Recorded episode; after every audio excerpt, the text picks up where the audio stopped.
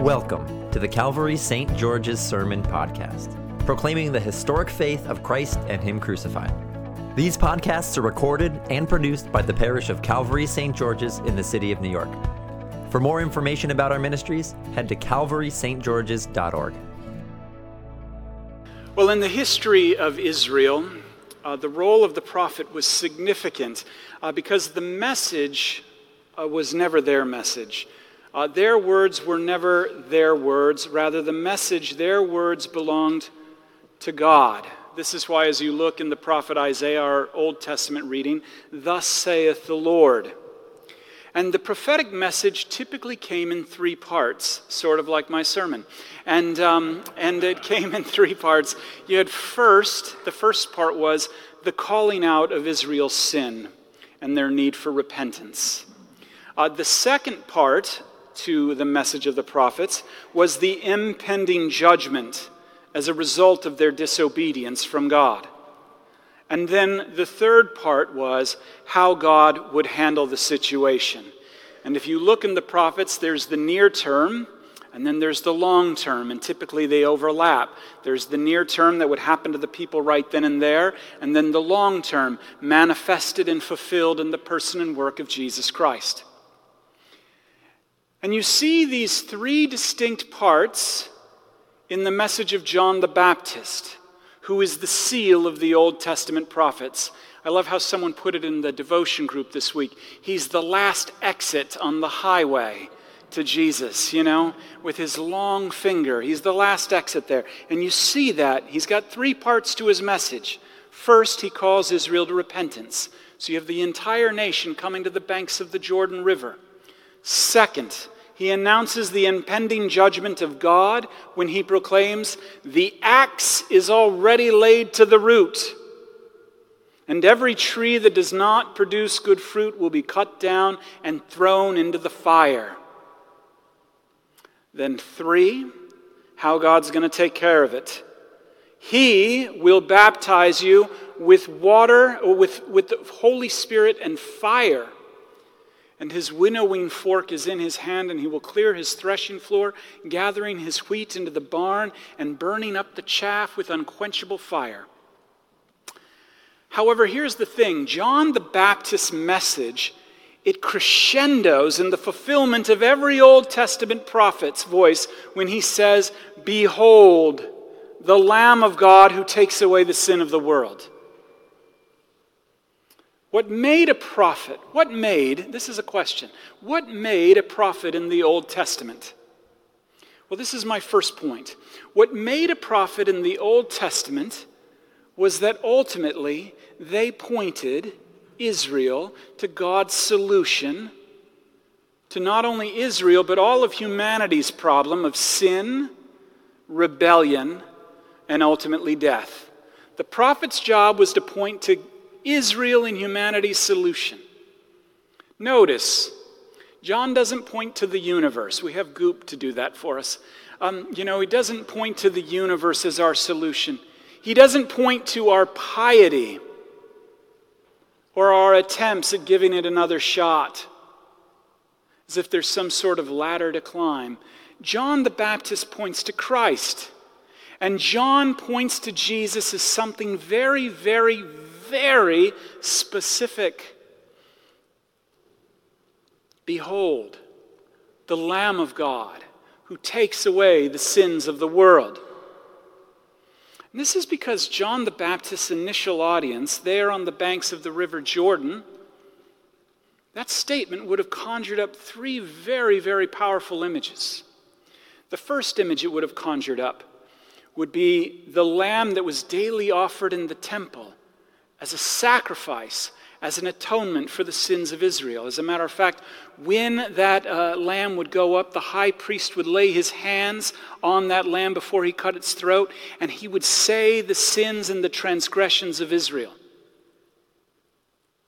Second, it would have conjured up the image of the Passover lamb, which Israel remembered every Seder. The Passover, when Israel was delivered from slavery in Egypt. And then, three, Behold the Lamb of God who takes away the sins of the world, whose iniquity of the sins of the world is laid upon.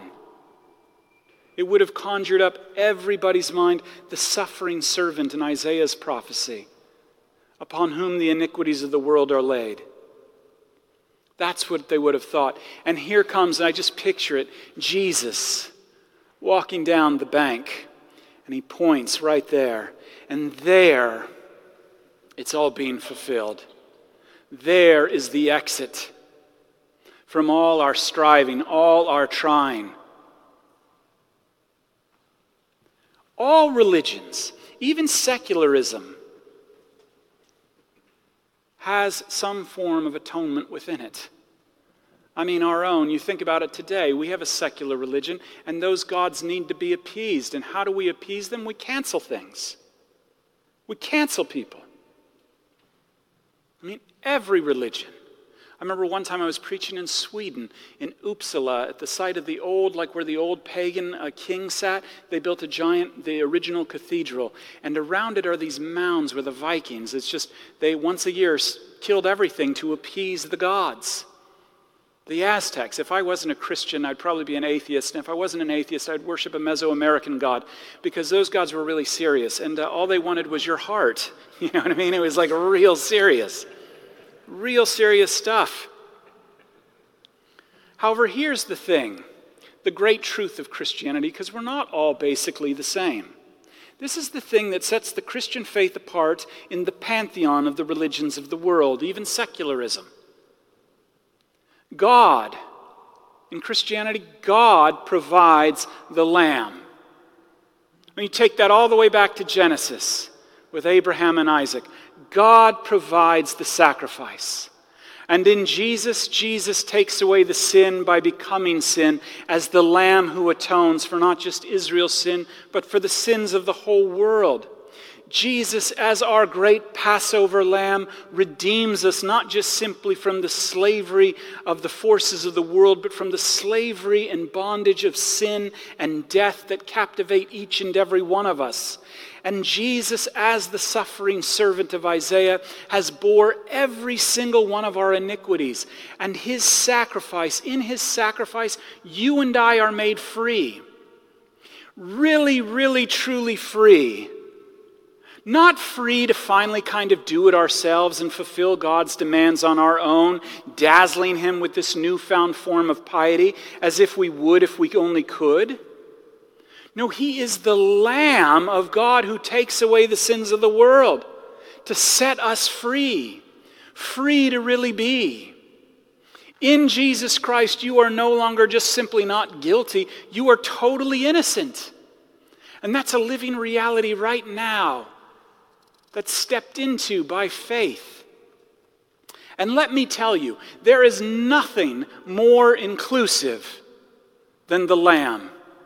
Because before the Lamb of God, everyone is a sinner and everyone needs saving. We're all on square one. Jesus, for you, is not simply the Redeemer of the redeemable or the Savior of the salvageable.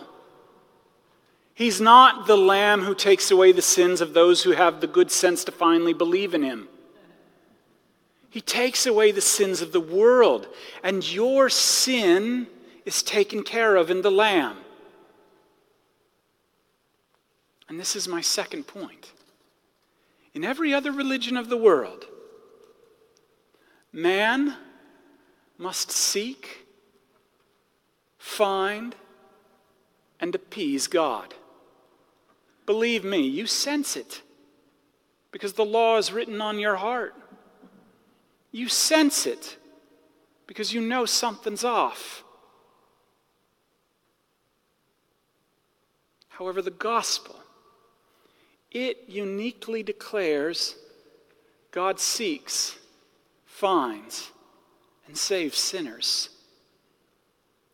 Christianity follows the entire prophetic tradition of Judaism follows the entire prophetic tradition of the Old Testament, culminating in John the Baptist's long finger that's found on the Isenheim altarpiece in Colmar, France. This long finger that points to Christ and Him crucified, and it says, Behold, the Lamb of God who takes away the sins of the world, the whole world, no sin unaccounted for, no sinner left out.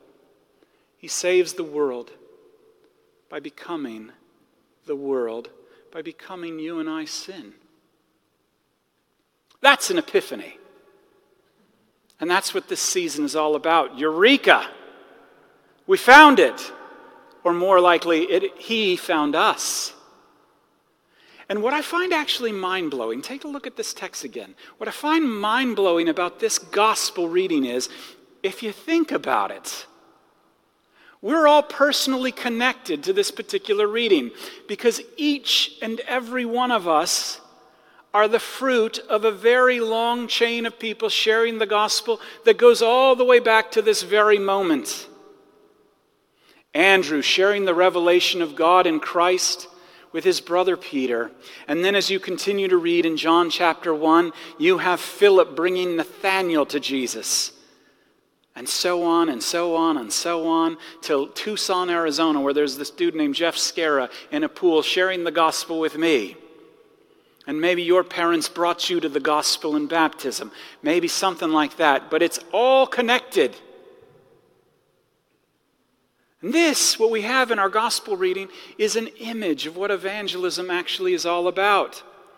People bringing people to Jesus. Evangelism, though, in many circles, is a dirty word. It's the E word, if you will, and I'm not talking about Episcopalian. You know what I mean? It's like, although in some places in the Episcopal Church it is an E word. You know, we're two, we're above that. Give me a break. But on one level, I get why people see evangelism as kind of an E word, because in a lot of circles, it's totally rote, it's formulaic. You remember the two question test? If you don't know what I'm talking about, praise God. But, uh, you know, and, uh, and on another level, it's, it's uh, coercive. Especially when the validity of our evangelism and our testimony is based on us and our behavior. Notice uh, Andrew's word to Peter Come, we have found the Messiah. Many in the church for years still they still do this approach. Jesus and evangelism, they approach it like Jesus and the Colgate challenge. You know, I've used this example before, but it's true. I used to not use Colgate, and I had bad breath and no friends. But now I use Colgate, and uh, you know, I'm the hit of every party. Thanks, Colgate. And we do this with Jesus too. And we do this with Jesus in everything, not just evangelism. We use him as a means to an end, as opposed to him being the telos, the very end in of itself. You know, I used to be like this, and then I met Jesus, and now Jesus has made everything better, and my life is amazing. Until, of course, it's not. Until, of course, there's a crack in the boiler. You know what I mean? Just talking about me, not you. But anyway, um, but when Jesus and our evangelism is used as a means to an end, or in other words, when we make it all about us, it's all about you, baby. You know, when we make it all about us, that strips evangelism of its power. Because evangelism is not about what we are doing. It's about what God has already accomplished for us in this Lamb. And what our gospel reading is teaching us today about evangelism is that this prophetic word is not about you, but about what God has done for you. And so when it comes to evangelism, when it comes to talking about our faith, talking about Jesus, well, it just relieves the burden in three very specific ways that I'm going to share with you right now that will make, when you share your faith or tell people about Christ, very natural. First, you are freed. You are freed from having to worry about the legitimacy, of our experiences becoming the claims to the validity of our faith. You know, your self improvement plan being the legitimacy of Christianity. The truth of the gospel is not contingent upon the ebbs and the flows of your life. You're actually saved despite the ebbs and flows of your life. And if anything, the ebbs and the flows of your life confirm that you need the Lamb of God more. And what this does is that this makes you sensitive to the ebbs and flows of other people's lives. So then, second, because your sins have been totally forgiven and it's objectively outside of you true, you're free and given permission to live your life in humility, to confess your pain. We don't have to hold it together for Jesus. We no longer have to pretend to be anything other than what the gospel tells us. And it tells us we're two things at the same time. The first is stuck in a rut that we can't get out of, to quote U2. And then the second, because of this lamb, you are children of the living God. And you have a Father in heaven who has made and declares you righteous saints. So, therefore, we approach the world not on our own two feet, but in humility. In humility. And to the person who's compulsive or addicted, uh, this makes all the difference in the world because you yourself are a real person as well. Therefore, third, the weight of the message, the gospel, is taken off our shoulders and it's put right on the shoulders of the Lamb of God, Jesus Christ for you who promises redemption despite our feelings or how our lives happen to be shaking out right now. I remember back in 2017. Uh, when we had the main service over at Calvary. And I was administering communion, and uh, the Sunday school all came up. And if you remember, they all lined up on the pulpit side and were kneeling. And this girl who was in the fifth grade and was part of our Sunday school, uh, Brooklyn, she brought her friend to church. And uh, during communion at Calvary, they came right up to the rail, and I could hear them talking. And uh, I heard uh, Brooklyn's friend say, And what's this? And Brooklyn responded, Stick your hands out because you're going to get Jesus. and then the other girl goes, Oh, cool, I need this. out of the mouth of babes, it's true. But this is my third point. And I'll close up with this this is real. Behold the Lamb of God who takes away the sins of the world. And he's taken away your sins. And they are as far from you as the east is to the west. And this is all about Christ. And therefore, evangelism, like that little fifth grade girl Brooklyn did, is to witness, is to point to where Jesus has placed his name by the power of the Holy Spirit clearly to point people to the gospel, to point people to baptism, to point people to this table. And as they come forward, to say to our friends and neighbors through the ebbs and flows of life, Behold, even, even a parishioner who may be struggling, say to them, Behold, the Lamb of God who takes away the sins of the world, and your sin as well. And some, they'll think you're totally crazy. But as St. Paul will say to us next week in our epistle reading, to those of us who are being saved, it's the power of God unto salvation. Or as that little girl said, Oh, cool, I need this.